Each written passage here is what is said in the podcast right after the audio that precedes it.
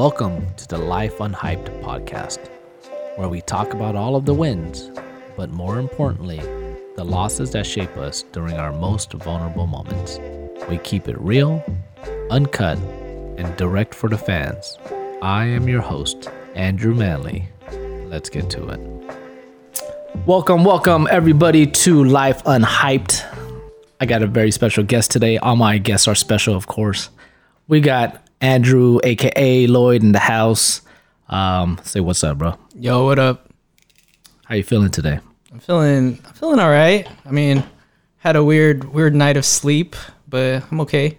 Nice, nice. Um, man, so what's today's date? Just as reference, October 10th. Today is 10 10 19. And basically, what we got going on, we got um, most of the years over with. A lot's happened and on my side of the table, on your side of the table. Um, part of why I got you on the show today is because you're a prime example of somebody I've known now for nine years, maybe. We're going on eight, nine years. Yeah. Yeah. So basically, I want to kind of get into the cut of your life. I know that there's a lot of stuff going on, and we want to share with pe- uh, with people out there who are on the struggle, um, and kind of talk about what makes life interesting, what makes it hard, all of the things that make life life, and figure out how we can bring a little bit more understanding to the day to day. So, um, so let's kind of start in the beginning. You and I met back in 2000 and I think 2010, yeah. 10. Yeah, that was crazy because we started off at my at my old studio, which was in downtown Pomona, uh, when I started my camera shop, and you were doing some work for a clothing company. And uh, it's so funny. We always laugh about this, but when we actually met each other, it was because, um, um, well, you looked you looked a lot different back then.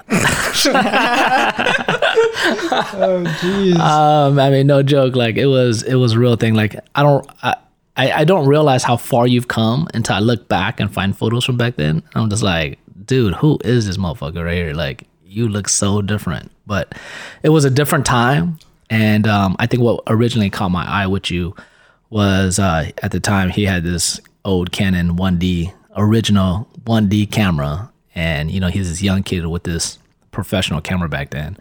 And uh, and I was asking him, I was like, dude, what the fuck do you know about that camera? You know, It's a 1D Mark 1, bro. I that's the OG. I think it was like a 4 megapixel camera. Yeah, ISO was terrible on that camera. yeah. It's like you know when I obviously when I was starting the shop at the time, I'm meeting a lot of young photographers. Um, reason why that caught you know that camera caught my interest with you is because most people who are getting into photography are not buying a 1D. You know what I'm saying? Because at the time in 2010, you know, you already the 5D1 and the 5D2 have already been out, you know, full frame cameras. So even if you're using an old camera, you're still going to be using either like a 40D at the time or maybe a 5D Mark 1, you know. There's really not a lot of uses for an old school 1D camera, you know. So I don't know at the time if you were originally just always looking for that or you just kind of ended up just getting one for I don't I mean, why did you have one? That's a really good question. Um, damn, I went through a lot of cameras through my my early phases. I actually went through film cameras, and then I think my first digital camera was a XSI, a silver XSI. Yeah, yeah. Uh, sold that. I think I bought an iPhone or something. Sold that iPhone because it was a piece of shit. And then I bought a 1D Mark One, um, knowing nothing about it, I guess, other than It was cheap. it was cheap and something about the sensor would um it would look like film kind of. Yeah, the The CCD. Yeah, yeah, Yeah. yeah. So it's just a totally different look, I I guess, and something I, I fell in love with, but also hated at the same time. Yeah, yeah. That camera, it's it's funny. If you guys are not photographers, I mean, this probably doesn't even you know you won't, won't even register with you. But I mean, just imagine having having like an old car today that like doesn't really do anything well. You know, it, like everything is very difficult. Um, but there are things about that camera that are really cool. So like you know, you can imagine I'm seeing a young kid with this camera. You know, it really kind of caught my eye, and so like I knew there was a reason why you had it. But um, you know, listening to it now because I never really asked you. I mean, you said you might have bought it for a handful of reasons, but um, it's cool because I know that at the time it's um you don't have a camera like that unless you do some homework. There's, there's a reason why you own it. You know what I'm saying? Like I think there's a, it's easy for a lot of people to get into photography and just buy like a Rebel and say, hey, look, I was walking in Costco and it was on sale and I just picked it up. You know what I'm saying? Like buying a 1D is like buying an air cooled Porsche. You don't just you don't just freaking get one. You gotta like hunt for one. You know what I'm saying? So I think for me at the time when there's a lot of punk ass kids coming through the shop, you know, um, not not not the shop but the studio, you got a lot of these young kids coming through who are just mindlessly doing stuff. And funny enough, like I mean, you know, Alec was my first guest, but you know, he was. I mean, I was always busting his balls about doing dumb shit, right? I mean, I always still think I don't know. We talked about this last time, but when he was trying to freeze the dog piss in the carpet, like with the compressed can, I mean, like a motherfucker did that. Like he took a compressed can, flipped it upside down, and he was trying to freeze the dog piss. And so it's like, man, man, a lot of you got to imagine. You guys were you guys were 18 years old at the time, right? So it's like I'm witnessing this. I'm you know at the time in 2010, I'm 30 years old and I'm like, what the fuck is wrong with these young kids, man? These kids are fucked up, dude. So, you know, to me, it was kind of interesting at least to see that. But um, the evolution of your life has been interesting, just like it has been for Alec and whatnot. But, you know, excuse me. So I think kind of to bring all of this in perspective, the reason why I wanted to bring you on today was because your your life to this moment has been very unconventional. You know, you have not taken you have not taken the steps to do a traditional Asian upbringing, right? Like you you didn't go to college. No. Like you didn't, you know, you know, you didn't work your ass off to get straight A's. You didn't do all of these things. Like you kind of took your own route. And granted today, you know, you're 27 years old, 27 and a half this month, right? At the end of this month, you'll be 27 and a half. And when I think about it, it still trips me out because, you know, you guys are all like my little ducklings. You guys are all, all like my little brothers. You know what I'm saying? And when I see the fact that you guys are almost, th- you know, 30 years old, I met you guys before you guys were even 20. You know, two and a half years from now, you guys will be 30 years old. That is a trip, man. Like, you guys are kind of like all the things that we talked about growing up. You know, when I met you guys, like you guys are in it right now. Like you guys are in the thick of it, mm-hmm. you know? And so to me at the time when I, when you guys came into my life, there was a lot of things that I was trying to figure out, you know? When I met you, you're, you're almost two and a half years away from the time that I met you guys. Right. And I had already been through a lot of like self doubts and self discoveries at that point, you know? And here you guys are, you know, I got married at 26 you know, I finished school. I was trying to find myself. I was working for myself. And sure enough, like I said, at age 30, I started one of my businesses. And then all of a sudden, I'm meeting these young kids. And I'm like, man, what is going on? Like, these young kids are just a little different, right? And I remember at the time just being just, uh, just kind of irritated with uh, a lot of you youngsters. You know, I felt like you guys were kind of doing stuff that was kind of stupid. But you know, um, granted, over time, I realized like I had a kind of a big, you know, I have a big heart, and so, know, I try to open up to you guys and try to figure out like where I can help out and whatnot. But you know, let's kind of zoom back to 2010. You're 18 years old. Um, there was definitely at the time, I think uh, one year after I met you, towards the end of our space, because um, we eventually moved out in September of 2011. But at that time, you were going through a lot of stuff in your life.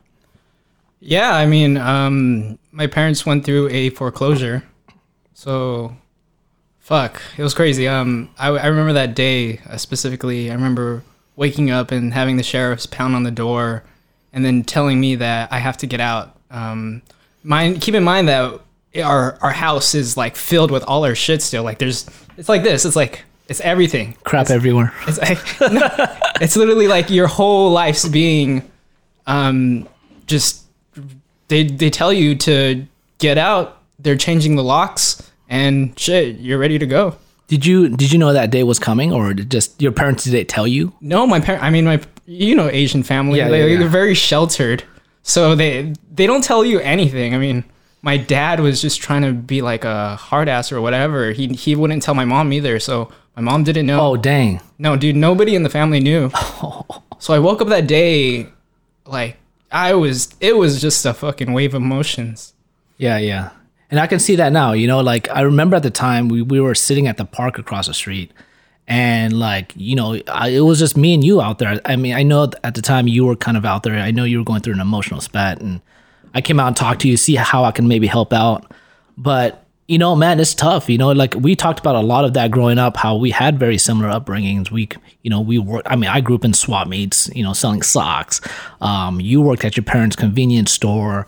Um, and at a very young age, you know, we're hustling, we're grinding, and we got to do whatever it takes to make the family flow. You know what I'm saying? Like, none of that shit came easy. Like, it was all hard, you know? And I think that's the reason why you and I, I always felt like, like I can always try to guide you because I felt like you were a much younger version of myself, right? Like, and I just felt like the things that I did that you didn't do, I felt like like it's like you you're getting a step up. You know mm-hmm. what I'm saying? Because oh, you know, you know me. Like in college, I always feel like college, for the most part, you know, didn't really serve me, you know, a great deed. You know what I'm saying? I met some great people in college, but outside of that, you know, college for me was kind of a, a it was just a big toss up of, of of time mm-hmm. wasted. I think you know that's that's just my personal experience. But you know, you went out at the time. I remember you were doing some, or you were doing some assistant work. You kind of had a jack of all trades type of skill sets. You know, you were doing a little bit of video, doing photos. You were doing like Yeah. cooking in the kitchen. I mean, like then I slowly transitioned into like web development and yeah, um, dude, I don't I don't know. It was like 18 to 20 was such a, a weird time for me. I also had like a lot of anger. yeah, yeah. Shit, I don't I don't even know what to say, bro. Yeah. Well, it's um it's just one of those things that I think um you know part of you know what's important about this podcast is that you know part of being unhyped is that there's a lot of shit that people go through, you know what I'm saying? People are so busy, you know, flaunting, you know, what they got and you know, you know what what they've done to contribute to being the Joneses and shit and and for me, it's it's like to me all those all of those things that you went through, that's that's helped you become a better you. You know what I'm saying? That's hardened you. That's made that's given you more skills. And that's allowed you to be the person you are today. Granted, you're still not where you want to be. You know what I'm saying? But life that's the thing. Like I was confused through my all of my 20s. I was confused through, you know, probably a third of my 30s. And then probably my mid 30s, I was, I felt like I was in a good place. And now, the last two years of my 30s, I feel like I'm all kind of fucked again, right? Because I feel like I'm kind of, I feel like I'm back in college. I feel like I'm fully confused again. Mm-hmm. And so, and and funny enough, you know, like, all, you know, through most of my 30s, I had my shit together, but you know, it's it's like life has these cycles of like just kind of flowing, you know, ups and downs, ups and downs, and so part of you having this life of that that had a lot of character where you had to go through i mean shit if a cop knocked on my door and said to get the fuck out like man i'd been like what like i mean that's a real awakening you know like so you went through that cops knock on the door what happened Uh, they gave us like three hours to get shit out. They changed the locks, and that was it. That was literally it, bro. so you guys had all your stuff still inside the house yeah, literally all the stuff was inside the house. I think they would give us uh, another two weeks before we can get anything else out. But it was because you guys had to go to court yeah, I mean, the house literally got foreclosed on, um, and there was literally I, I there's nothing nothing really we could do. I mean, my, I mean, later down the line we got the house back, but it took like two years or three years and a lawyer. And uh, granted, there's equity in the house, but like it was such a weird time for my parents and for me. I mean, at that point, I, would, I didn't even talk to my parents. Like, you, you were just mad at your dad yeah. what about your mom I mean,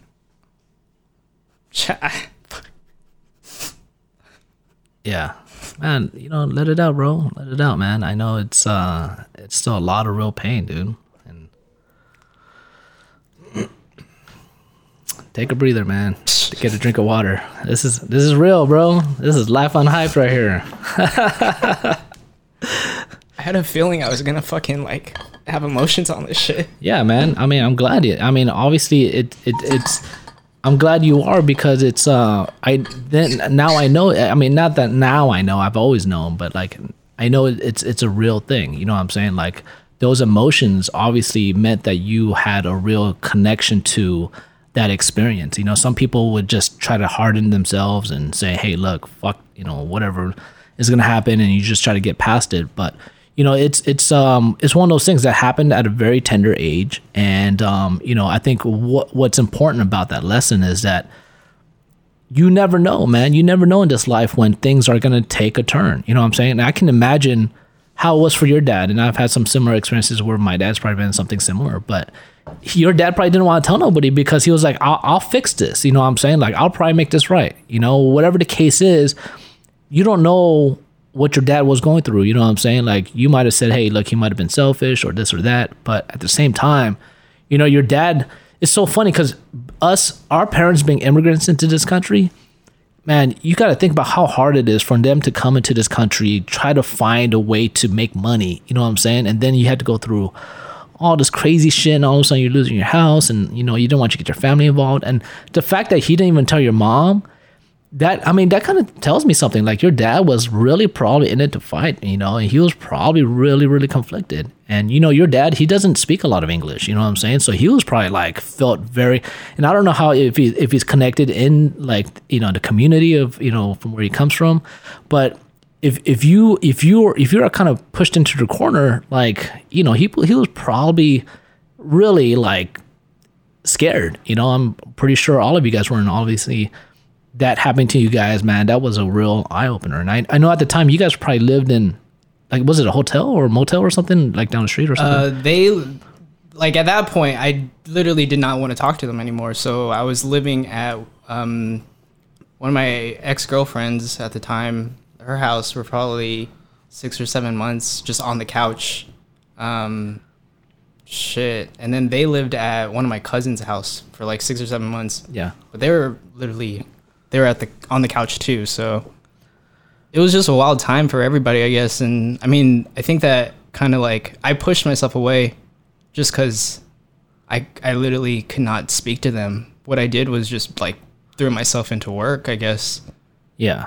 And at the time, your brother was away in college. Your older brother was in college, and he was kind of. Well, it seemed like he was a little bit probably more oblivious to what was happening because, you know, he was away. Like he didn't get to see firsthand. Well, Like, no, he was at Mount Sac at this at the point. oh, really? Okay. So he was already. he was north. still at Mount Sac, um, but he was going through a lot of shit too. I mean, that put a lot of pressure on him. I mean, at one point he like shaved his eyebrows, Yeah, just because yeah. he was so emotionally distressed or like he had PTSD or something. Like right. it was crazy, man.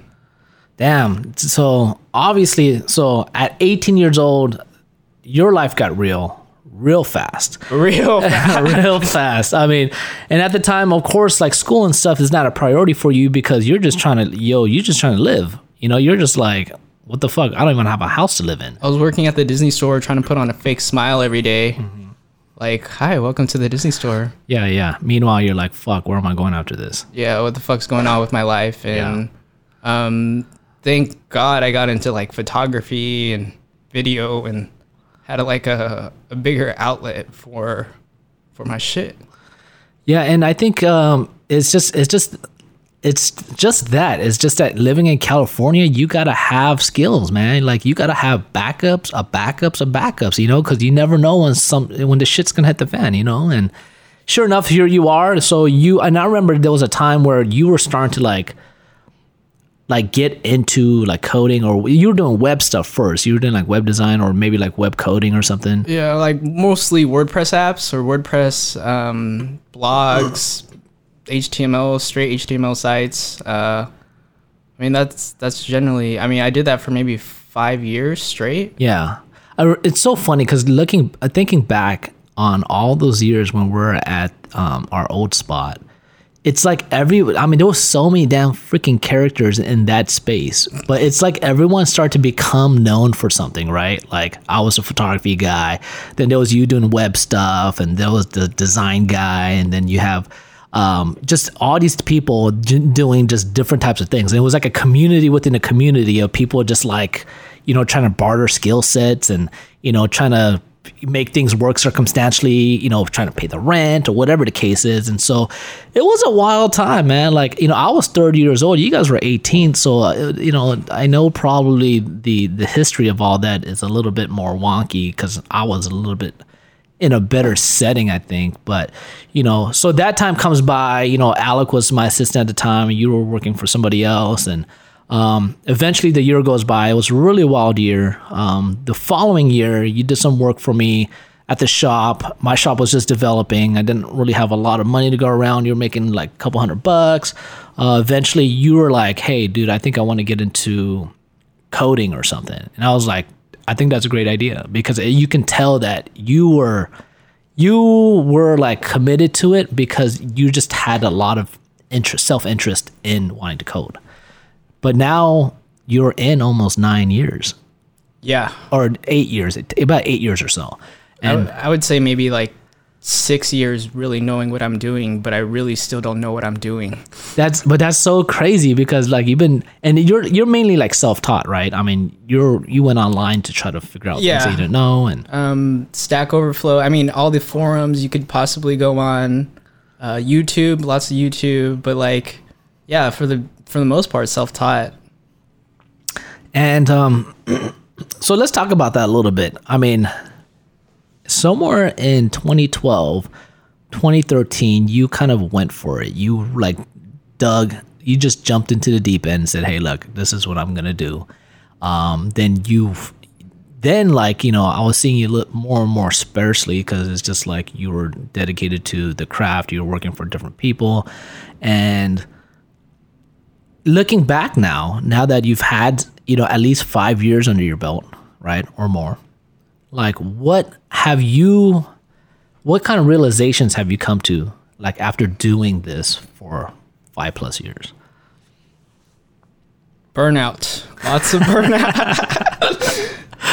um, mentally, emotionally. I mean, I mean, it's probably the same with uh, all the shit you do. But like when I code, I'm I'm introspective. I'm talking and like trying to learn and talking to myself, working out problems. But literally, there's nobody to talk to. Like, yo, what about this? Blah blah blah. Like, why is this not working? And I'm just, it's just me. It's just me and the computer and my keyboard.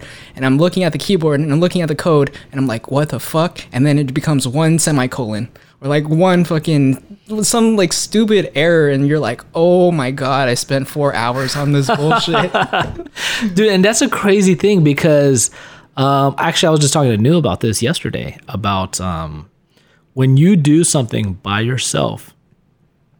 It is, I mean, you're an introvert by nature. I'm an extrovert, but I think whether you're an introvert or an extrovert, when you do something by yourself with nobody to volley off of, it's really damning, dude. Like you're just like, fuck this, right? And but somehow you get drawn back in and there's a constant flow of like anger and frustration and just like fuck this and you know like you know i got sorts of all sorts of stuff in the last year that i'm just like nah bro i'm good. And, and like you have nobody to talk to you know like you get into something new you, you know you gotta get into new communities and all that shit. That just takes a long time. And so i understand it man. Like you just get to the point where you're like dude fuck this but this is your job. I mean, you Yeah. get paid to do this, so you got to find solutions. yeah, you definitely have to find a solution, especially if you're the only developer.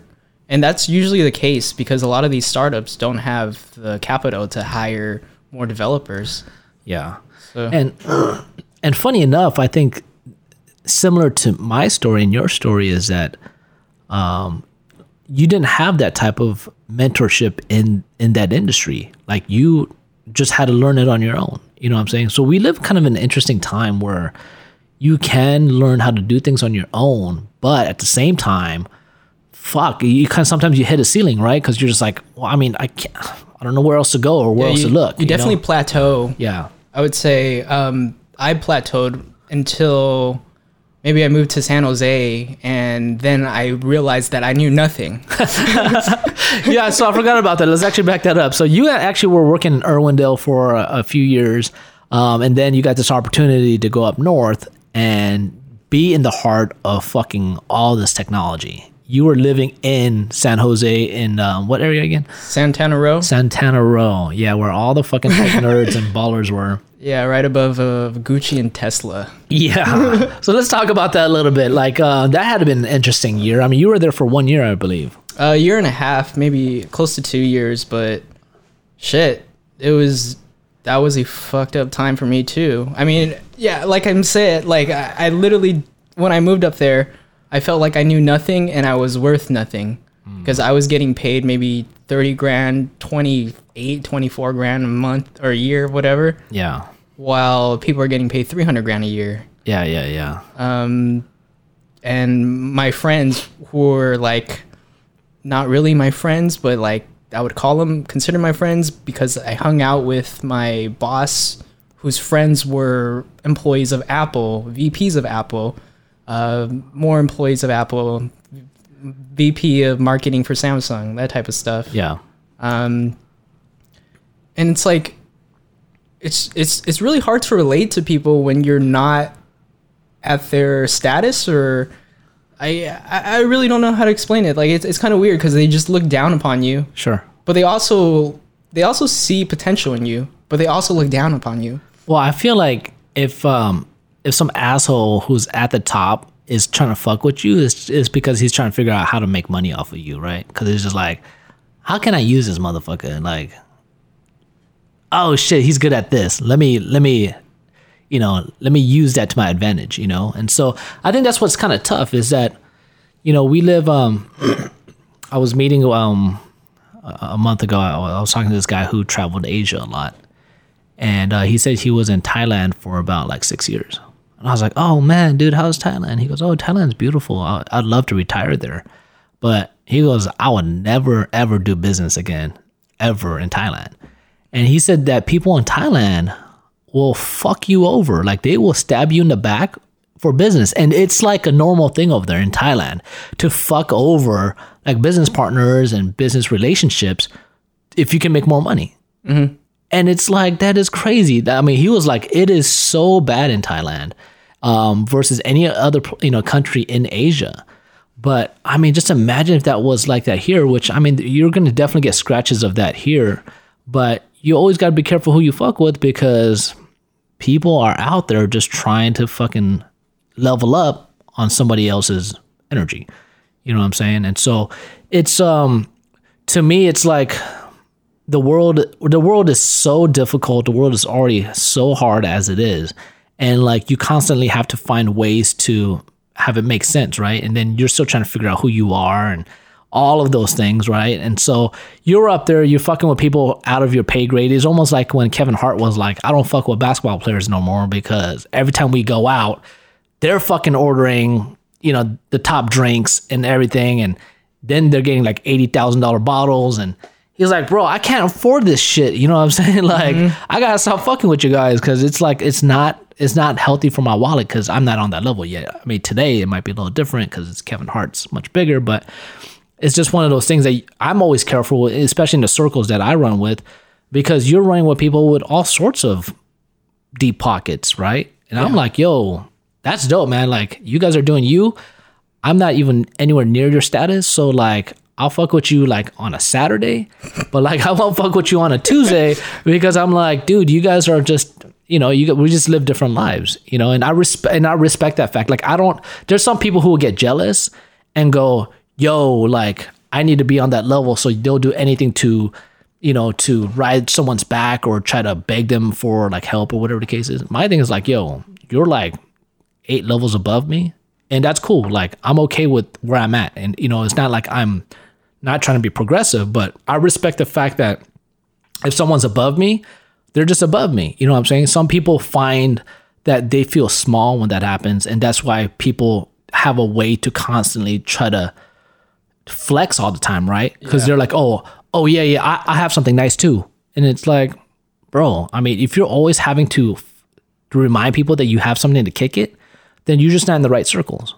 You know, you know what I'm saying? And so that's kind of, and that's just a big thing for me with, with this podcast is just, man, it's okay to be you. It's okay that you don't have something or you live, that you don't live like 80% of the population. It's just, it's going to take you a little bit longer, or maybe you don't want the same things. You know, it's, it could be a plethora of reasons, but it's okay to be outside the standard. Does that make sense? No, it makes a lot of sense. Yeah. And I think you and I have been more and more on that same page because it's like constantly people are feeling like people love to make people feel like they're not up to level, up to par, right? Like, oh, this is the new par right here. Like you gotta have four cars by the time you hit 30 years old, or you gotta you gotta have, you know, two houses, or you gotta have traveled half the world, or Yeah. I mean, they set these like unreal expectations for somebody and you're like, yo, I got to do this before this and that before that, and I got to do this. I had to, I have to hit this goal before that goal, and blah blah blah. And like, really? Do you really need to do all that? Because I'm just trying to do my day to day, and that shit's hard enough, bro. Right. And I think, you know, I, I talked about this on my last podcast with Eddie um, a couple podcasts ago. But I said this like, I'm not, I'm not motivated by money. You know, like mo- money is not a reason for me to do something. You know what I'm saying? Like money has is a part of a reason, but just to do something for a living to me is not a motivating factor. Mm-hmm. Like there's got to be something way more to it. And so I'm at the point where I'm constantly reevaluating my life. I'm talking to people who have making or who like who is currently making shit ton of money above me and saying, "Yo, like are you happy?" Like just a simple question. And you if you if you just start asking people that question, it's like, "Yo, are you happy?" And just don't say nothing. Just wait for them to talk and you'll see like their emotional state like flipping out, right? Because yeah, yeah. it's like, how do I answer? That's a fucked up question, and it is a fucked up question because it's like, I mean, like at what level of happy, you know what I'm saying? Or like, am I sacrificing my happy for tomorrow or whatever the case is, you know? And it's like, no, motherfucker, like, are you happy? Just a simple question. Are you happy? Yeah, I'm. That's a crazy question. I mean, am I happy currently? I don't know. I think that's a that's a solid answer. Like I still got a lot of shit bottled up, but like every day I try to try to just go go at it, I guess. But what I'm trying to do now is mostly cut out all my desires. Um, I feel like I feel like that's like a lot of shit that like people need. Like it's it's like I have to have the best of the best, or like I need to like I don't know. There's there's a lot of to it to just like to not want anything or to be nobody. Yeah to to be able to just emotionally be there present in the moment and not care about what's happening in the future or what happened in the past. Just to be present right now and i mean i, I quit smoking weed. That was a fucking craziness like that is crazy. When you told me that the other day you were like oh yeah actually cut, cut weed. Oh i was at calvin's party. You're like yeah actually how long has it been? Uh maybe 11 12 days. Okay. I mean that's a that's a long time for somebody who smoked all the time uh, yeah, like maybe four years. Well, I mean, I've smoked since I was 18, but like heavily four or five years straight.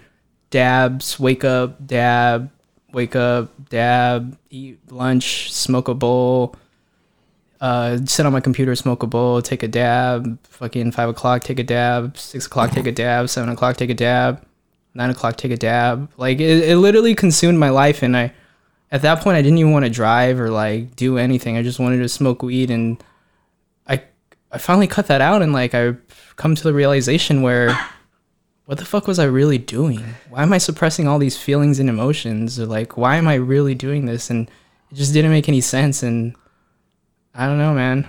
Like shit, I th- I think I needed that wake up call. So, how do you feel after 11 days? Um, I'm having crazy lucid dreams weird dreams. Uh-huh. Uh, but like mentally, I feel a lot better. I mean, I feel like I don't have a crutch, um, which is something that I I should have got rid of a long time ago. I just it, it might have been all the other emotions that I've bottled up or like all the other pain that I've been through, but I feel like now it's just I'm getting a second chance at living because I also just I, I don't know, man. It's like it's like a alcoholic not drinking alcohol or a coffee drinker not drinking coffee. Do you still desire to smoke? No, I I feel like I I literally cut out all the all those desires. just not at all, bro. Okay. So, do you feel like you can think more clear? Uh, definitely, I think more clear. Um, I mean, smoking amplifies all your thoughts, and that's what I I feel like it amplifies a lot of things. Your depression, your anxiety. Well, sometimes I don't understand how people can say like it it gets rid of anxiety when when I smoked, I feel like I've got more anxiety. Got it. Yeah, I mean, I, I mean, I can't say it because I haven't smoked enough. I mean, I've uh, casually done it, but I think um, for me, I think the only time, you know, the few, the handful of times that I've done it, what it allowed me to do, and I was talking to my buddy Andrew about this over lunch yesterday, was it allows me to stop being Asian, meaning like it, it, it allowed me to stop thinking. Because my thing is like when I'm not working, like I'm still mentally working, mm-hmm. and that fucks me up because I can't. I have a hard time living in the present. I can't. I can't be in the present because I'm constantly worried about the future. That's that's my biggest fucking like that's the biggest thing that fucks me every day. It's like fuck, like what are you doing to be more secure? Um, this about money. Um, you know, you know how you how are you you know what's the future for your son, for your wife, for your retirement, your parents. You know, all of these things are constantly badgering me. You know, and I'm constantly battling like what I still want to do in my 40s, right? And I'm still thinking like shit, man, I don't I mean, I don't know, man. Like it's all life is just hard as fuck and I'm just trying to make sense of it. And it's just every day is just a badgering of the future. And so for me to sit down and be with my son, you know, Calvin just turning 10, like as the older he gets and the more that he becomes as reason kicks in, like I want to be more present because I don't want him to remember me as a guy just that worked all the time. Like with us, our parents worked all the time. Circumstantially had to because there was no plan B. You know what I'm saying? Like there was no fucking retirement plan. There's no fucking alimony. Um, not alimony, but fucking um, pensions and shit. And there's not stuff that's that's laid out for them. You know, and so I think there's usually a lot of burden that comes with um, first firstborn generation Asians or any immigrant. Is just that like you know your parents don't have a lot of they don't have a backup plan, and so for me to live in the present it takes a lot of freaking effort. Like I can't, I just can't do it. And so to me, I've gotten in the last two years, I I've been more and more like angst. Like I've had more anxiety than I've I've never had anxiety in my life. I've always just been, yo, whatever needs to be done, it's done. Like I'll take care of it. But now I'm just like, I don't know because I feel like once again I'm kind of back in college and I feel confused again. Except for the fact that I'm almost 40. That's what's fucked up. But do you also feel like you're more creative in a sense where like y- i everything that you're doing is just opening up your your emotions even more, like your creativity even more? I mean, you're you're in so many different things now, man. Yeah, I got my hands on so many fucking things, and I don't know if I'm getting more creative or not. To be honest, I feel like um, I just feel. To be honest, I feel like I'm less creative right now because I feel like the stress is like getting to me. I feel like um, um, I think I'm at the point now where I'm just trying to churn out as much content without it being up to my par. Like you guys all know, like before, like like I would I want like good stuff. You know what I'm saying? But now I'm almost like, nah, it's like it, it's okay if it's a B minus. You know what I'm saying? Like I, it's okay. Let's just let's just get it out. And that's not my nature. But I just feel like you know, like, and I think that's what's also bringing anxiety to my life is that I feel constantly like you know in this content creating world, it's like even if you're a week ahead or two weeks ahead, it's fucking not enough, dude. You took a week off, then it's like you're behind again. Mm-hmm. So like I constantly feel like I'm behind, you know, all the time. And there's no end because it's like every day. Back in the day, think about magazines, they came out once a month. You have all this time in that month to try to get your shit together and, and put it out. But like it's like every fucking day. Like you gotta come out with new shit. Yeah, man. That's the Instagram lifestyle. dude that shit is no joke man that is seriously a lot of uh, pressure and so i feel like more and more i become numb in the head because i feel like between thinking about the future and then thinking about what needs to go out today Um, and then all the things that I dabble dabble in, like I feel like, man, I don't know. I feel constantly, I feel clouded in the mind, you know. And so, I don't know, man. I, I I feel like how you guys were when you're 18. Like I said, I just feel like I'm I'm kind of confused all over again, with with having more options. Like I have a little bit more options when I than I when when I was younger, but it's still a mind fuck every day. Like I still feel like I, I don't know what next year is gonna bring and all this stuff. And my life is flowing, but I feel constantly internally I feel beat. I mean, damn, bro, you're making you're you're doing you're making a lot of shit and you're doing a lot of moves because I can see you, but like, damn, that that's pretty heavy to think about. Like, but I'm also in that in that sense like, I'm not really thinking about the future too much. Maybe maybe because I'm trying to live in the present more. I mean, at one point in my life, I was like, oh shit, I want to be I want to be this guy. I want to fucking make it on Forbes or shit. Like I want to fucking I want to be Steve or I want to be fucking Mark, you know, Mark Zuckerberg. Like I want to do that. I want to do all this shit. Then I come to the realization like are they they're doing all this shit, but are they really happy? Yeah. Like I got a good story for you. I'm gonna I'm gonna tell it to all of you guys listening right now. Um, a few months ago, I went to a um, event. Uh, my buddy invited me out there to um, check out a Michelin event, um, and they had all you know. You know me, I'm into food, and they had all these famous chefs out there. And so California, so basically, the Michelin star um, basically made California its very first state to to have Michelin stars just for the state. So before Michelin star was for the country, right? But now California has its own Michelin guide. So that shows you how powerful California is. yeah. So they were giving out all of the Michelin stars for California this year. And you can see somebody who was uh, uh, like a one star go to a two star. So, you know, it's Michelin stars are based out of three stars. And to have one star is tough. I think this year they had like 55 one star restaurants in California. Damn. Yeah, it's a lot. I mean, California is a big category. So for two star, it was something in the range of, I think, 18 or so. It was under 20. And three stars was under, I think, seven or something. So it it cuts down major. It's super hard to be a two star, and it's even harder to be a three star. So I forget the name of of these two chefs. So I heard this story that there was a husband and wife team that ran a restaurant that was a two. So they were a one star for a while, and then they became a two star restaurant. And you can imagine any chef is just like, dude, that is a major accomplishment to get two Michelin stars. Big deal. So they ran their business.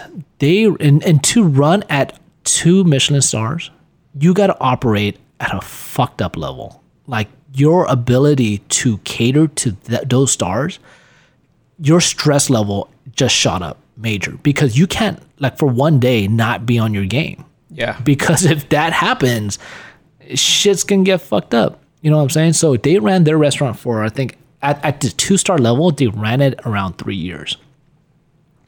And you got to think like, and they were like, yeah, we, we were making more money, we're doing all this, and everybody loved the restaurant, but everybody was happy, but them. Yeah. So here's the thing: to operate at two stars, basically what ended up happening was they were working so much more. The husband and wife barely even saw each other, and when they did see each other, they were just sleeping or they never had any quality time because the restaurant demanded so much time and energy. And so what happened was after 3 years, they basically burnt out. And they were like, fuck this.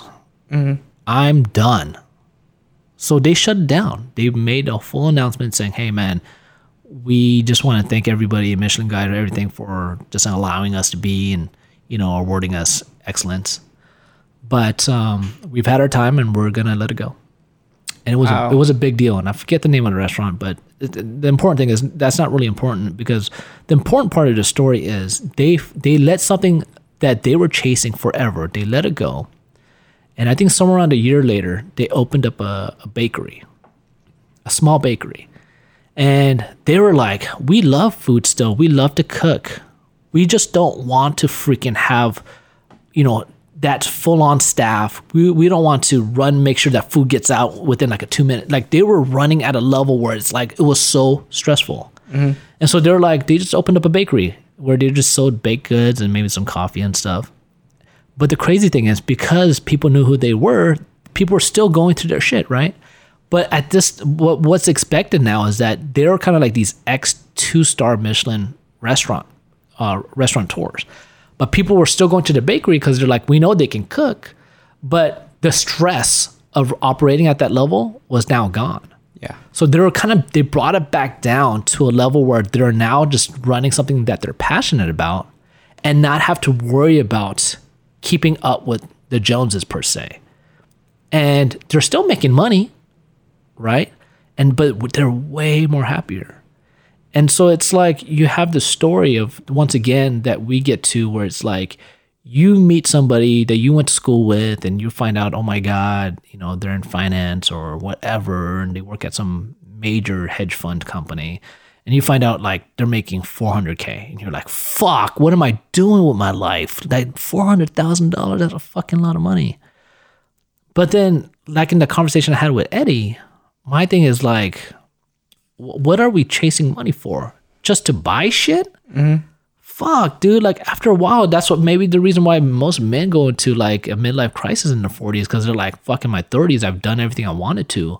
And now I'm working this job I fucking hate. And like, what's next? I don't know what's fucking next. I'm gonna go buy a fucking dumbass car and fucking drive that around. And then fucking, I don't know, maybe my life will get better. And we know that. I mean, I know that because I've had enough cars and cars. And as much as I love cars, people know that I love cars. But the moment I get it and it's my garage, yeah, whatever. I don't, it's like you, I already got it. Like getting to your goal was like almost 80% of the fun now that it's in your garage, I mean, even when you got the S2000 at first, you're like, oh shit, this is dope. I'm getting S2000, you know? And now you have it, it kind of sits in your fucking driveway and you don't think twice about it if it fucking rains or whatever. It's just fucking there. Right. And so, and even with the cars that I have, I mean, for some people, they might go, oh, dude, you got a dream garage, but shit, it's the same thing. Like, it's fucking, it can be like any car. And you get to the point where just like, yeah, I mean, it's cool, but, and I'm not trying to be fucking that type of guy where you're like, oh, this fucking food don't care about his cars. No, I do care about them, but it's it doesn't hold the same type of fulfillment. You know what I'm saying? So it's so then it kind of goes back to that conversation is like you work hard, you stress out, you're operating at a two star or maybe even a three star restaurant level. And at the end of the day, you keep asking yourself, like, what are we doing this for? Is it because of money or like notoriety? Like they're already they're they've already been recognized. You've already been recognized as a fucking two star restaurant. Like what? I mean, are you gonna try to go to three star? Like at what point are you gonna say fuck? Like we did it. Like we can we can chill out now. Like we don't have to run a three star for fucking twelve years or fifteen years. You know what I'm saying? Like that to me is the bigger question because I feel like Americans um th- we're overworked. You know what I'm saying? Because we're constantly feeling like we have to make more money or we have to do this or we have to do that. We have to own that super nice whatever so that people are like, yeah, this motherfucker is somebody. Yeah, I mean, it's all ego chasing, right? Like, Yeah. Literally all ego chasing.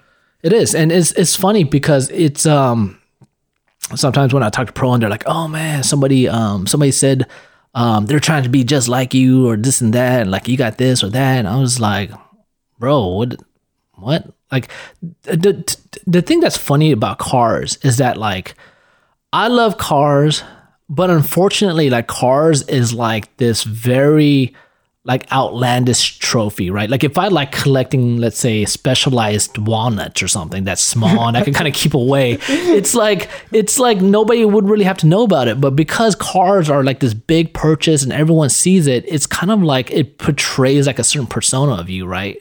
When people know like I'm an easygoing. I mean, I only wear Chucks. You know, my clothes are not name brand.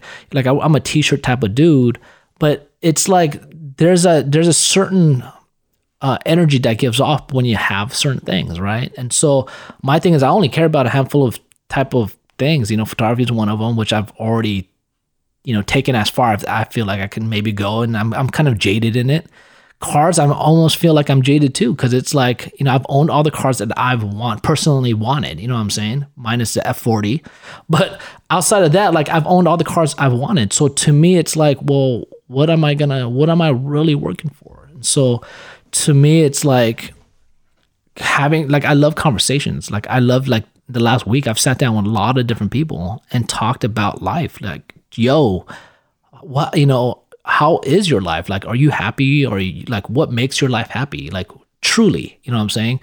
And that's like an answer I feel like I'm gonna be chasing for some time because like for me to talk about like my buddy Andrew, he's gonna have a baby next month. You know, that's I told him, man, your life's gonna change, bro. Like, you know, I know you're a busy dude, but unfortunately what happens is if you don't make time for your child, you're going to have a lot of resentment 10, 20, 30, 40, 50 years from now when you look back and you go, oh shit, man, uh, I had two kids and I was fucking never around for them. Mm-hmm. You know, and those are the things that kind of keep me awake at night because I'm like, man, I don't want to be on my deathbed thinking about how I wasted, you know, from, from when Calvin was from 10 to 20 years old, I just wasted my time just working, making money, you know, and so like to me, money I'm not I'm not motivated by money in that sense because I don't want to get to the point where I regret my life because all I did was chase it for no apparent reason. Mm-hmm. You know, but at the same time my struggle is like how do I be present? Like how do I engage more with my son? You know, because I like having deeper conversations. I like I like conversation that is a little bit more technical and deeper and my son's only 10 you know and but he at some point he does i know he's gonna be he's mostly like me so i know at some point we'll Very have much. i mean you know how it is like we'll have we'll have those conversations at some point but you know i still want to make sure that i can engage with him now because so that he if you know as long as we keep that communication open as as he gets older we'll have that open line of communication and i don't want that to ever not be there so um and i know from my parents growing up like you know, they had to work because, you know, they had to work. You know, immigrant families have it more difficult, you know, and so, um, so for me, you know, looking back now, it's like when we talk about your life, you know, at your age, at 27 and a half, and the things that you've done and, you know, how you feel. You know, I know you've been through a lot of emotional feelings in the last month, you know, and it's like, where does that put you? You know, where is your insight for you know, with 30 coming around the corner, like where where do you feel like you are right now? And and how do you feel like you're overcoming your obstacles? Because obviously like you said your job creates a lot of anxiety for you because it's very demanding you know like it's a lot of work. And if you miss one little error it throws off the whole thing. I mean that's a pretty fucked up place to be you know? And so where where where's your life right now in, in that sense? I mean damn, I I barely started this new app for this insurance company, so that's like literally where my life is. But I feel like if I didn't have this app, I really wouldn't wouldn't have any purpose in my life. Um, just being able to help some other company or somebody else achieve their goals. I mean, that makes me a little bit happier. Just just see the tools that I make and see them go into fruition and see them used day to day. I think that's that's very awesome. But also, it's um, shit. I, it's a stressful lifestyle. I mean, yeah. uh, working from home, um, not being able to talk to anybody or just talking to yourself. I mean, that's stressful. Uh, what I can say is I've been going to yoga every day. How's that been helping you? Um, it definitely helps you with your mental blockages. I mean, you're there for an hour and you're doing your poses, holding your poses, but the whole time you're just trying to be present in the moment and clear your thoughts. Uh, but all the thoughts still come to you and you work through them. Well, I've been working through them. Um, but dude, today was just so hard for me to just like stand in a pose without wanting to break down. Oh. Like there's just so much shit going through my head still. Yeah, yeah. I don't know, bro. I just I'm trying to do my day to day, um, and just look. Do you feel like looking back now? Do you feel like you would have been happier chasing another path? I think about that every day. Also. Um, I think about doing photography and what if I, what and where if wherever my career would be and all this stuff. But in the short term, no, because I know that I can do all those things still. I I know if I really wanted to, I can drop everything I'm doing now and still chase those goals. But like, I need this struggle in my life. I feel like. I feel like if I don't have this struggle and if life was so easy and handed to me, then um, I I wouldn't be who I am today. Yeah, I guess um I guess the other big thing is that um when you do get into something else, I mean, that brings a whole other slew of its problems, right? Like every career path has but like has has baggage, right? It's Bro. like no career path does not have uh, baggage for the most part. So it's like you kind of have to choose your battles, I guess. You know, your losses that you're willing to take, and um, and that's just that's the reason why I've been so patient recently with all of you know the forks in the road for me because it's like I was just telling my buddy I was like instead of choosing left or right at the fork in the road, how about I just sit here? I'm just like, nah, like I'm not ready to go either way. I'm just gonna fucking chill right here Yeah. and then maybe see if some whatever whatever happens. You know what I'm saying? Like maybe the weather might change or you know um, something might come around where like you know it, it'll give me a, a different option. And th- the scary part is is that nothing may ever change, and then I'm still gonna be faced with the same options. You know, but it's um and i think that's what brings me a lot of angst today is just that is constantly feeling like where's the next path you know what i'm saying like and um and i don't know you know it's like constantly and i feel like and i feel so much i think because I, I have a lot of empathy energy like i feel like i always really empathize for like your generation and then my son's generation because i start to think about how how just everything is getting super expensive. Like there's like hyperinflation to the max. Like everything is like nobody can even afford anything anymore. It's like you have to work like freaking, you know, three, you know, jobs that you hate just to afford nothing. You know, in California, it's like it's so stupid. It's like I mean, it's like I mean, we're laughing about it, but it's absolutely true. It's like you don't freaking I mean, like how hard you have to work to to live in the, the house that your parents grew up in. You know what I'm saying? Like, you know, like if, if you live in a six hundred thousand dollar house, like, dude, that's a fucking lot of money. Like, you know what I'm saying? Like if you are if you didn't have help from your parents and you have an uh, like an okay job, dude, it's it's really not gonna happen for you. You're not gonna make that in California. You know what I'm saying? So it's like there's a lot of anxiety built up for uh, the generations that are coming. And I, I understand why millennials are opting not to buy shit and maybe just rent things and just kind of live in the moment. And but then there's also a scary part to that, right? Like, well, what about your retirement and you know all of that shit? And so I don't know, man. And I always say either Skynet or freaking Mother Earth. One of them is going to kill the human race. You know, I mean, I mean, we're we're killing the human race right now, bro. yeah, I mean, we're, I mean, Mother Earth, it's like the more we take from Mother Earth, you know, she's just like, all right, motherfuckers, like, game time, you know what I'm saying? Like, let's go. And she's going to either wipe us out or robots or automation is going to wipe us out. So it's like, man, there's a lot of stuff stacking for the human race, man. And I just feel like, um, you know, I saw something recently with, um, you know, what's that young girl's name? It's a Greta Greta, Thunberg. yeah, man, I saw something, you know, where um, you know, she made that that speech I think last week, or a couple weeks ago, and I saw um some guys in the car community like make this video with her in it, and basically giving her the finger, and so that they're like, I'm gonna drive my car, and basically drive their car and stuff, and it's like, damn, dude, that's like a that's a cold world that we live in. Like this girl is out there like living her life to try to bring a little bit, you know, just some better goodness, you know, and people are just like shutting her down for whatever reason because they don't believe in her views or feel like it's a political stunt or whatever the case is. And it's just like nah i'm still gonna live my life. And it's like damn man you could have just you could have done all of that without having to shut this girl down you know what i'm saying? But like we live in such a cold world. Like people just don't give a fuck. They don't even care if you're a child or a female or whatever the case is. It's just like my agenda is my agenda. And if you're not on board then fuck you it's like that's cold, man. That's a cold world, and I, I, I feel like that's a, and it's terrible that almost anybody can voice their opinion.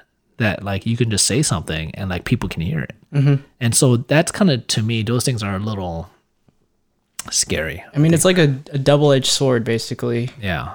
Yeah. It's like, yeah, because it gives a voice to everybody. So if, you know, my thing is like, you know, just try to do good. But shit, I mean, that's a, that's a crazy definition doing good, right? Because it's like, well, good to who, you know, good to what? Like, what's your agenda? And so, um, so yeah, so life only gets harder. I've always said that all the years I've ever known you guys, like life is hard as fuck and life only gets harder and more complicated the older you get. Um, and and then you know you want to make it more complicated, like you know get into a marriage that you don't like, and then add a lot of kids on top, and then you know a job that you hate, and then all of a sudden like you have a catastrophic formula for unhappiness and mental disease and people want to shoot the world up and stuff and it's pretty fucked up in that sense you know? And so it's like i try to do what i can to try to bring a little bit of hope i feel like because i feel like you know i want i want the world to win you know what i'm saying? Like you want people to be happy. You want people to do good but at the same time man it's like it's a twisted world you know what i'm saying like people take your words and they like to construe it and you know find ways to you know bring it down and so it's like man, no matter how much you try it, and that's the reason why I guess maybe having a good support system is, is key because, you know, it, it, it for a creative person, it takes like that one sting of like negativity and you just, you question everything you've done. And you're like, fuck, like, am I even, am I making an impact? Like, what am I doing? Like, fucking, shouldn't I just move on with my life? And that's me every day. Um, that's me every day too. I miss this fucking semicolon. Oh my God, what do I do? yeah, yeah, yeah. But man, I mean, shit. I, I can't believe people are are bringing Greta, uh, Greta down. Like that's pretty crazy to think about. It's so funny. I was on her page, um, like a couple weeks ago, and I remember I was wa- looking at one of her posts, and she said she said something in the, in in, in the turn, you know, in the light of uh, to my haters, and I was thinking like in the beginning, I was like, man, who is hating this girl? But man, there are people who don't believe in what she says and they feel threatened by her and they literally are haters. It's so crazy. People feel threatened by this girl trying to have you be better to the earth, right? They're just like, no, man, fuck that. Like, she's trying to take my car away from me. She's trying to keep planes from flying and she's trying to keep people from making money. Yeah. And it's like people feel really threatened. And that's what's really crazy to me is that like all these other agendas are coming to the table and it's like now it's full assault because they're like they don't even care it's a child. It's like, no, this person has an agenda. And it's like, yeah, I don't know if it's what you think it is, but you know, it's fucked up, dude. It's crazy. Wow. I mean, you say one thing and everybody has their own opinion. Yeah, of course. It's it's like I, I say this like everyone who goes to the movies watches the same fucking movies, the same exact movie everybody watches, and you come out with a thousand different perspectives on the movie. Yeah, and you're like, did we even watch the same movie? Like, yeah. what the hell? Like, that's what's fucked up. Is like you take one thing and it's construed a hundred thousand different ways and it's like everyone's vocalizing their opinion everyone's most important. And it's just like damn man like the world's fucked up man. Like you can't win bro. Like because people really want uh you know their agenda to be priority. And so um so to me it's like all of these things combined it's like the purpose of all this and the podcast. And you know for me like as Cal- calvin gets older like i want him to know that there are messages out there. There are people living lives out there. Uh, it's not, for the most part, all glitz and glamour. You know what I'm saying? Instagram is like two percent of real people's lives. You know what I'm saying? Being vocalized Facade. or yeah, it's, it's a big mirage of just like you know fuckery, you know fakery or fuckery or whatever you want to call it. But you know, it's like you sometimes people want to you know that escape, so they go to Instagram to do all those things. But really, at the end of the day, it's just that people are yearning for something and um, they want to show those things off. But at the same time, it lends itself to people really feeling like they're not enough, you mm. know. And so my thing is, you are enough. You know, you just you just got to realize that you're not at your potential yet, or or even if you're not, it's okay that you're still progressing. You know what I'm saying? To be in a progressive state is just to mean that you are growing, you are continuing to learn something and just making better decisions, or if it's just a decision just to be happier and not be a fucking negative Nancy and say, hey, look, no, I don't, I'm jealous. Fuck this guy. Like, he doesn't deserve that. I deserve that. You mm-hmm. know what I'm saying? All that negative energy to me is like, man, just let that shit go. Like, if that person's doing- doing better than you financially, all good, bro. Like, if you want those things, then get into what, you know, get into some sort of financial game. You know what I'm saying? But if you're like being a lazy bastard at home and then you're complaining that money's not coming to you, then like, yo, bro, you you got other issues, you know what I'm saying? So it's like find purpose in life and then just kind of work towards that. And it doesn't have to revolve around money. You can I mean, like you got a buddy who freaking runs around and freaking does um chases cows and deers and, and shit. Like that's fucking insane, dude. That's like a pretty amazing thing where you're like, I know what my calling is. Like I I love animals and I love this type of animal, so I'm just gonna be an advocate for this. Like that's pretty insane that you have that type of following and type of that understanding of purpose. And most people will never get to that point. So that's what's crazy about life is that You can literally do whatever, be whoever you want to be. yeah, Just do it with passion. Exactly. Like, just don't be a hater. Like, so many fucking haters. And the funny thing about hate, being being a hater is just that being a hater is so easy. You know what I'm saying? Just to just hate something is like, bro, that's not that doesn't even take a skill. You know what I'm saying? Like to destroy something, there's no skill in destroying something. You just smash and break and stuff. But to build something from nothing, that's a real skill set. So to me, it's like I'm never impressed by people who say shit or this or that, and it's like, yeah, bro, you've you're just destroying. That's that doesn't take a skill. If you want to impress me, show me like how you've made change in your life, in somebody's life, somebody you don't know's life. You know what I'm saying? Those are the things that really are important to me at the end of the day. So, um, you know, like with you right now, as you, like I said, as you come pretty close to turning 30 years old, like what are the biggest hurdles you you you find yourself in? Like, what are the things that you worry about constantly? I mean, I guess of course money is a big one, right? Sure. Um, being able to pay off my parents' mortgage just because I wouldn't want to have them in a situation again where we lose a house again. You know, Right. I guess that's my biggest hurdle. But um, shit, I I feel like I'm still finding myself too. Um,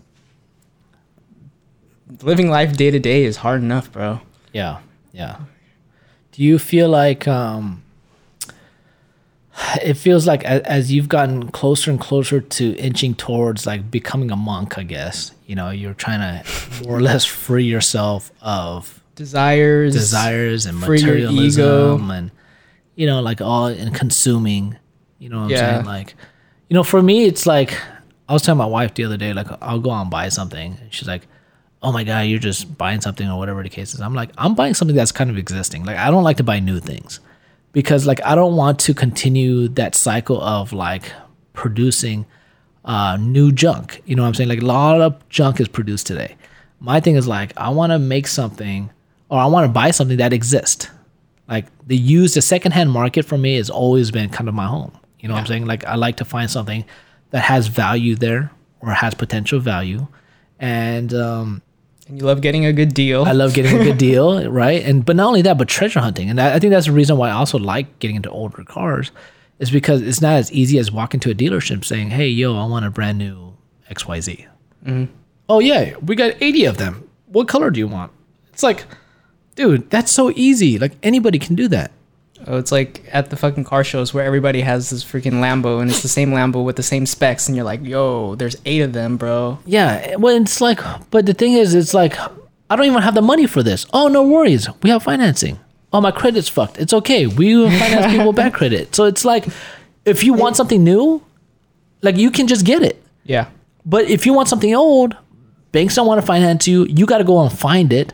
It's not easy to do. Then you got to find out if it's good or not. There's so many things that go behind buying a really good used car, right? But anything out there, like, and I think this is where me and Calvin can really say we hit home on, is he loves going out treasure hunting, right? I told him it's like it's like a treasure hunt because it really is. Because you go out and you'll find something that has like tremendous value, or like when I found my Le Creuset pans at the swap meet. And I'm like, yo, when I was little, I hated being at swap meet because I was there all the time. I had to listen to the Supremes and this, oh my god, all this oldie music and it just takes me back to a place that I don't like. But then when I went there, I was like, man, there's so many things out here that it's like a treasure trove of, of, of stuff, right? And when I found my film camera, I, I, mm-hmm. got, I got that for four. I got two. Cam- I got a film camera and a digital camera for four dollars with brand new uh, Eneloop batteries and, and a memory card. It's like The batteries are worth more dude. than dude. It's so crazy.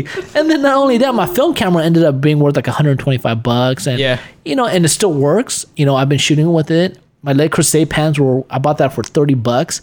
They were worth uh, like 80 to 110 bucks each. You know, so it's like, dude, like how do you beat that? And plus, you got a great story that came along with it versus saying, "Oh yeah, I went to uh, Walmart and just walked up and paid for it." Like nobody gives a shit, bro. Like you actually have a story behind, you know, what you did. And so I think more and more, to me, like I start just gravitating towards stuff that I actually enjoy, and just away from things that I don't enjoy. And as funny and as simple as that sounds, like nobody does it. Like everyone's just doing shit that they hate. Mm-hmm. It- I mean, I don't know why. It's just people are. So I'm like, what are you doing today? I'm like, yo, you know how we are. We, like we went to a camera show like last month, and I was like, ah, I'm probably not gonna enjoy it. Bro, you love that It was shit. it was dope, man. I had actually a good time, and it was a small camera show, but we actually had a good time because we got to see a lot of old stuff, stuff that I haven't seen in forever, or stuff I've never seen. Um, and it's like you know you kind of have to you know you have to bargain, and there's like a skill set in bargaining, right? Because you're like, man, this fool is charging over market. You know what I'm saying? Like this fool's lost his mind. You know, so try to get somebody from 400 bucks down to like 280. You know, it's like, yo, bro, no, I ain't fucking paying you 400 bucks for that. And so it's like with Calvin, like he's learning that art to say, hey, look, nah, man, you're not, I'm not just giving you my money. You know what I'm saying? Like that's not worth that. So to me, it's, it's like, I'm so glad that we can, I feel like that's one thing I know that recently, like more and more, we've just been on the same page with, you know? And so I think as you start to get older, you know, there, there might be a point in your career where you're just like, man, I just don't want to fucking code no more. Or you might say, hey, look, I only want to do this type of coding or whatever the case is, you know. But you got to kind of listen to your heart because you'll find that at some point you'll stop just listening and then you'll start to become more and more jaded. And then you're just doing something just to earn a, a wage yeah. which is important. But you can do a lot of things to make money.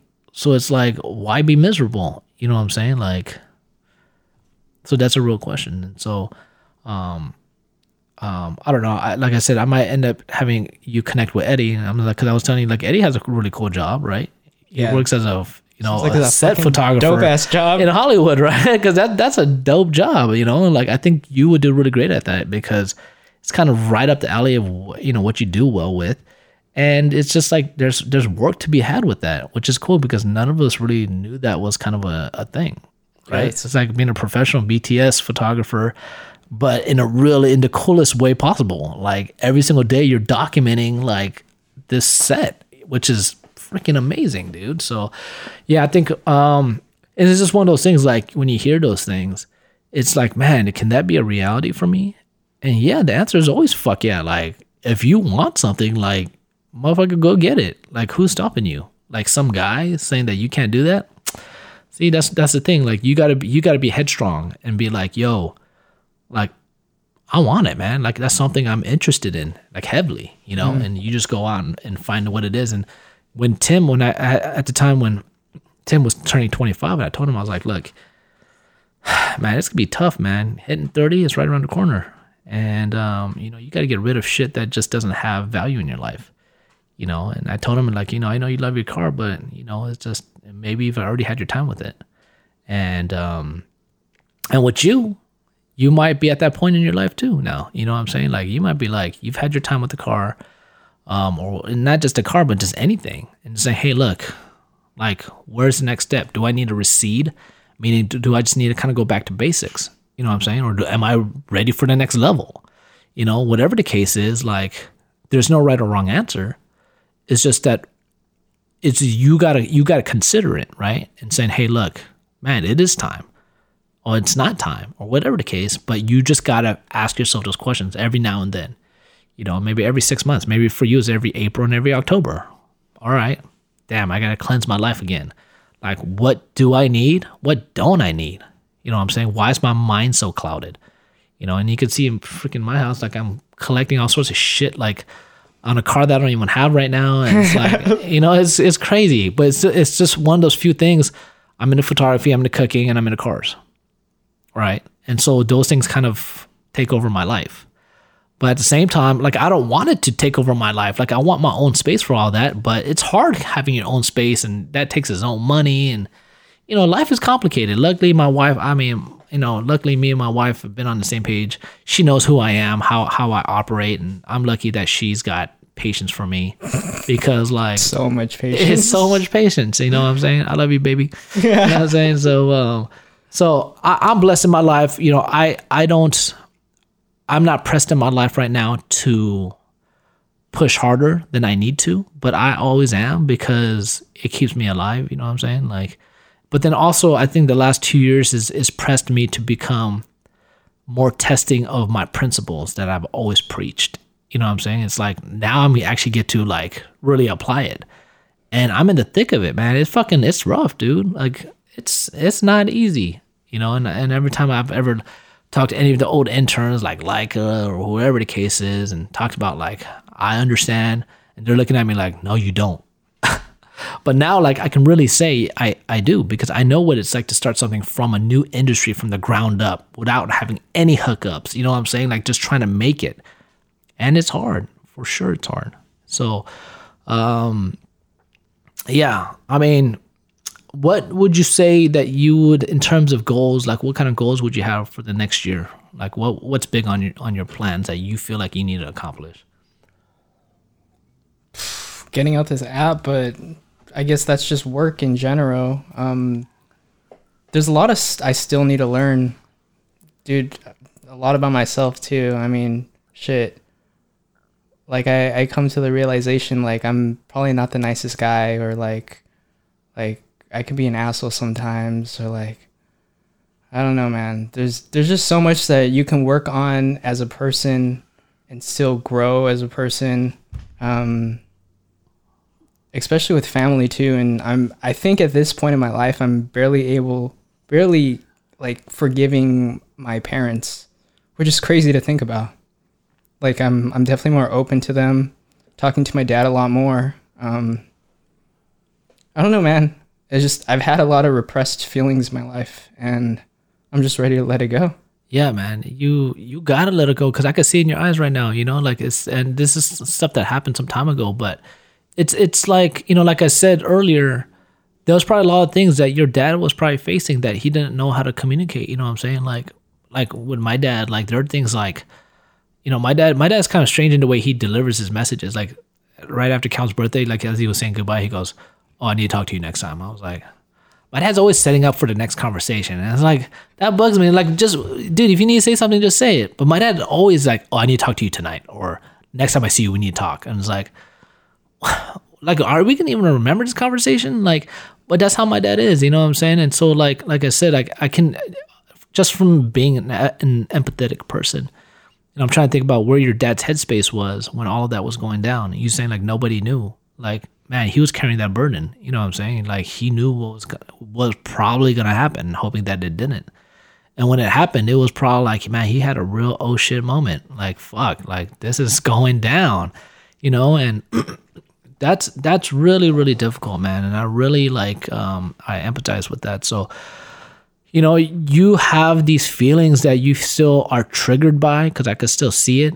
But, you know, for you to really let go and find peace in your heart, it's just to say, hey, man, like, what what kind of benefit did you get from all of those experiences, right? Like, it made you tough, man. Like, believe it or not, like, imagine like if that didn't happen to you, like you're you'd be still living in this fantasy land, like, oh, like mortgages just get paid and shit. Like, guess what? They fucking don't. You know what I'm saying? When you fucking when the money's not flowing, shit gets fucking real. You know what I'm saying? So like you got to know that that that's a real experience you had.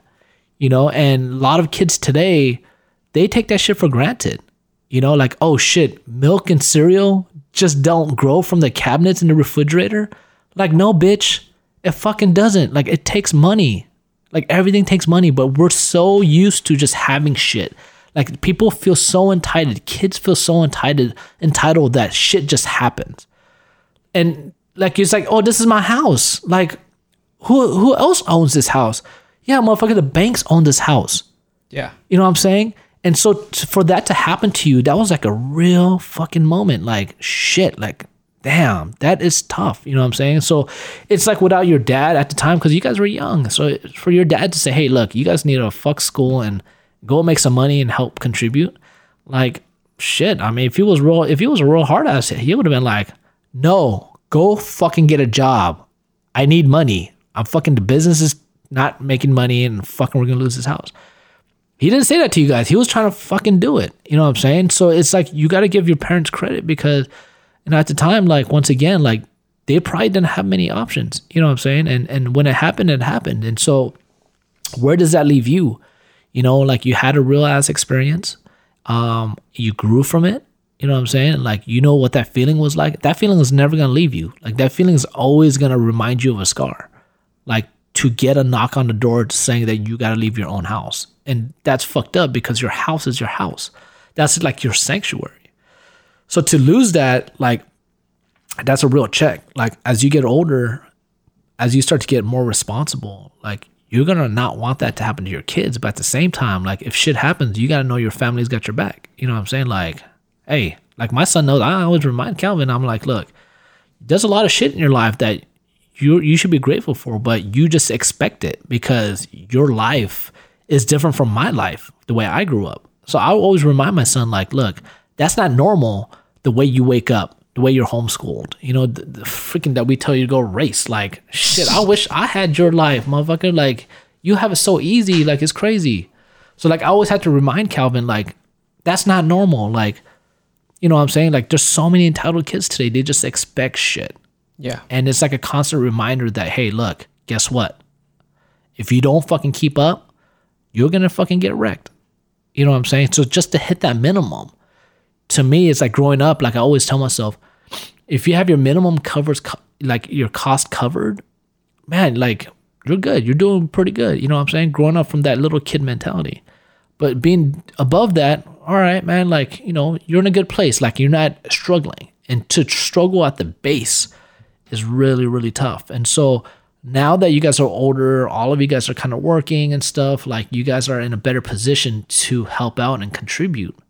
But at the same time, you know, as you're contributing to the family, you're like, damn, man, I still feel like there's a lot of me that's not getting fulfilled.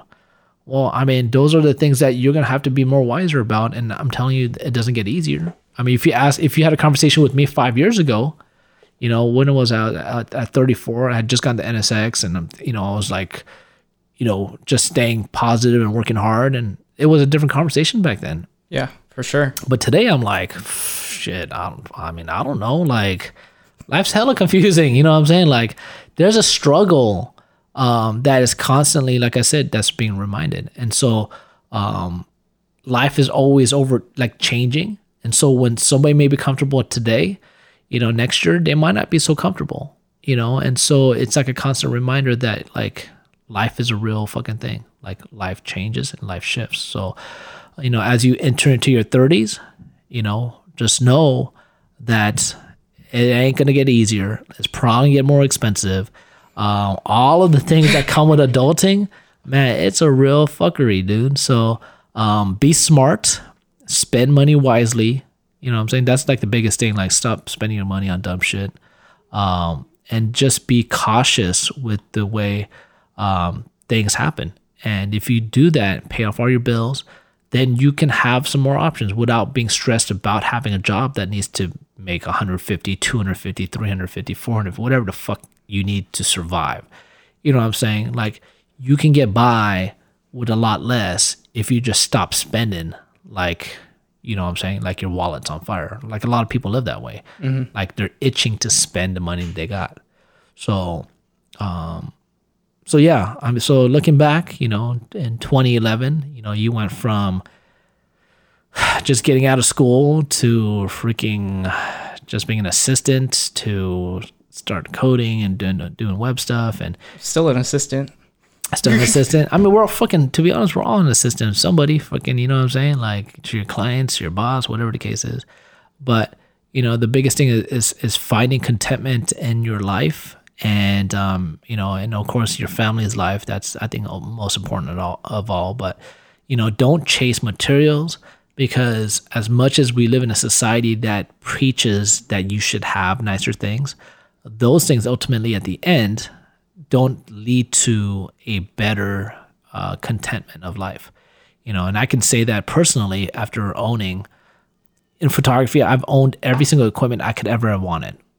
In cars i've owned all the cars i've wanted. Yeah. like you know i've i've done those things. And i can 100% say it doesn't lead to a better place. Like if you had 80 cameras No, no, no. We've we've been here. I mean, Yeah. you have 80 cameras, but you you have nothing to shoot. yeah exactly yeah we, we did that back in the day but an experiment that's so funny you know and, Like and we, we we went out with the best gear, the best shit ever. We're like, what are we shooting? You We- we- filling we- up your gas tank? yeah, right. We had one mission. We went. Uh, we we grabbed a bunch of gear and said, "Hey, look, we just want to come back to see if we can at least have some good content post online." And we came back with me filling my truck up with gas, and that was it. That was after like an hour and a half. It was lit. It was good. I wish it was lit, man. It was so bad. And I think at the end of the day, uh, it doesn't matter what you got, man. You got to be prepared and you got to have a lust for life and you got to be, you know, you got to have purpose. And if you did all of that stuff, we could have shot that on an iPhone, it would have been better. You know what I'm saying? And so, um, and I think that's just the biggest thing in life is just to, um, just to combat, calm down, collect yourself, find purpose. And with that, it'll lead to a better place. But um, you know with you i know that um, you know like i said you there's still a lot of things you're working out. And hopefully maybe next year when we converse about this stuff it'll be a different energy. Um, maybe like you've maybe had found a new career or your career got better or better clients or you let some of this negative energy in your life go. And that way you find new purpose in your life and it allows you to maybe get to a better place. And so um, do you have before we part do you have any advice for the 18 year old you um, back then like what would you tell yourself today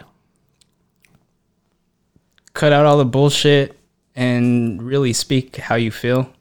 Um, don't bottle shit in.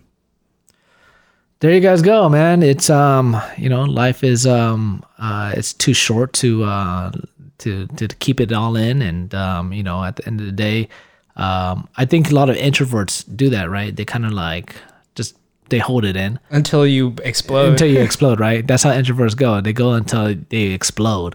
Um, you know, I've always been, I've always ran my life, all, my mouth all my life. So like, I never get to the point where I explode. So, uh, you gotta let it out, man. As your feelings come, if you feel a certain way, if you feel triggered, man, just, just allow it to be. You know what I'm saying? That way you don't have to blow up. You know, just let it out in small specks. And, um, but for all you guys listening out there, um, thank you for tuning in. I know it's uh, these podcasts they kind of go all over the place, but really it's just talking about life and life's challenges and um, shit is hard, man, for sure. You know, sometimes we'll talk to people where everything's going great, and sometimes we'll talk to people where things are not going so great.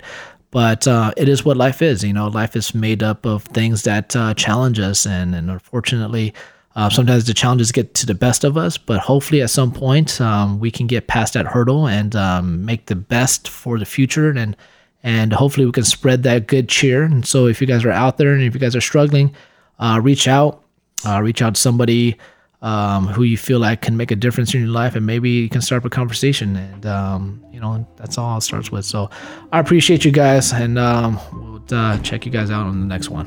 Thank you, Lloyd, for being here. Thank you.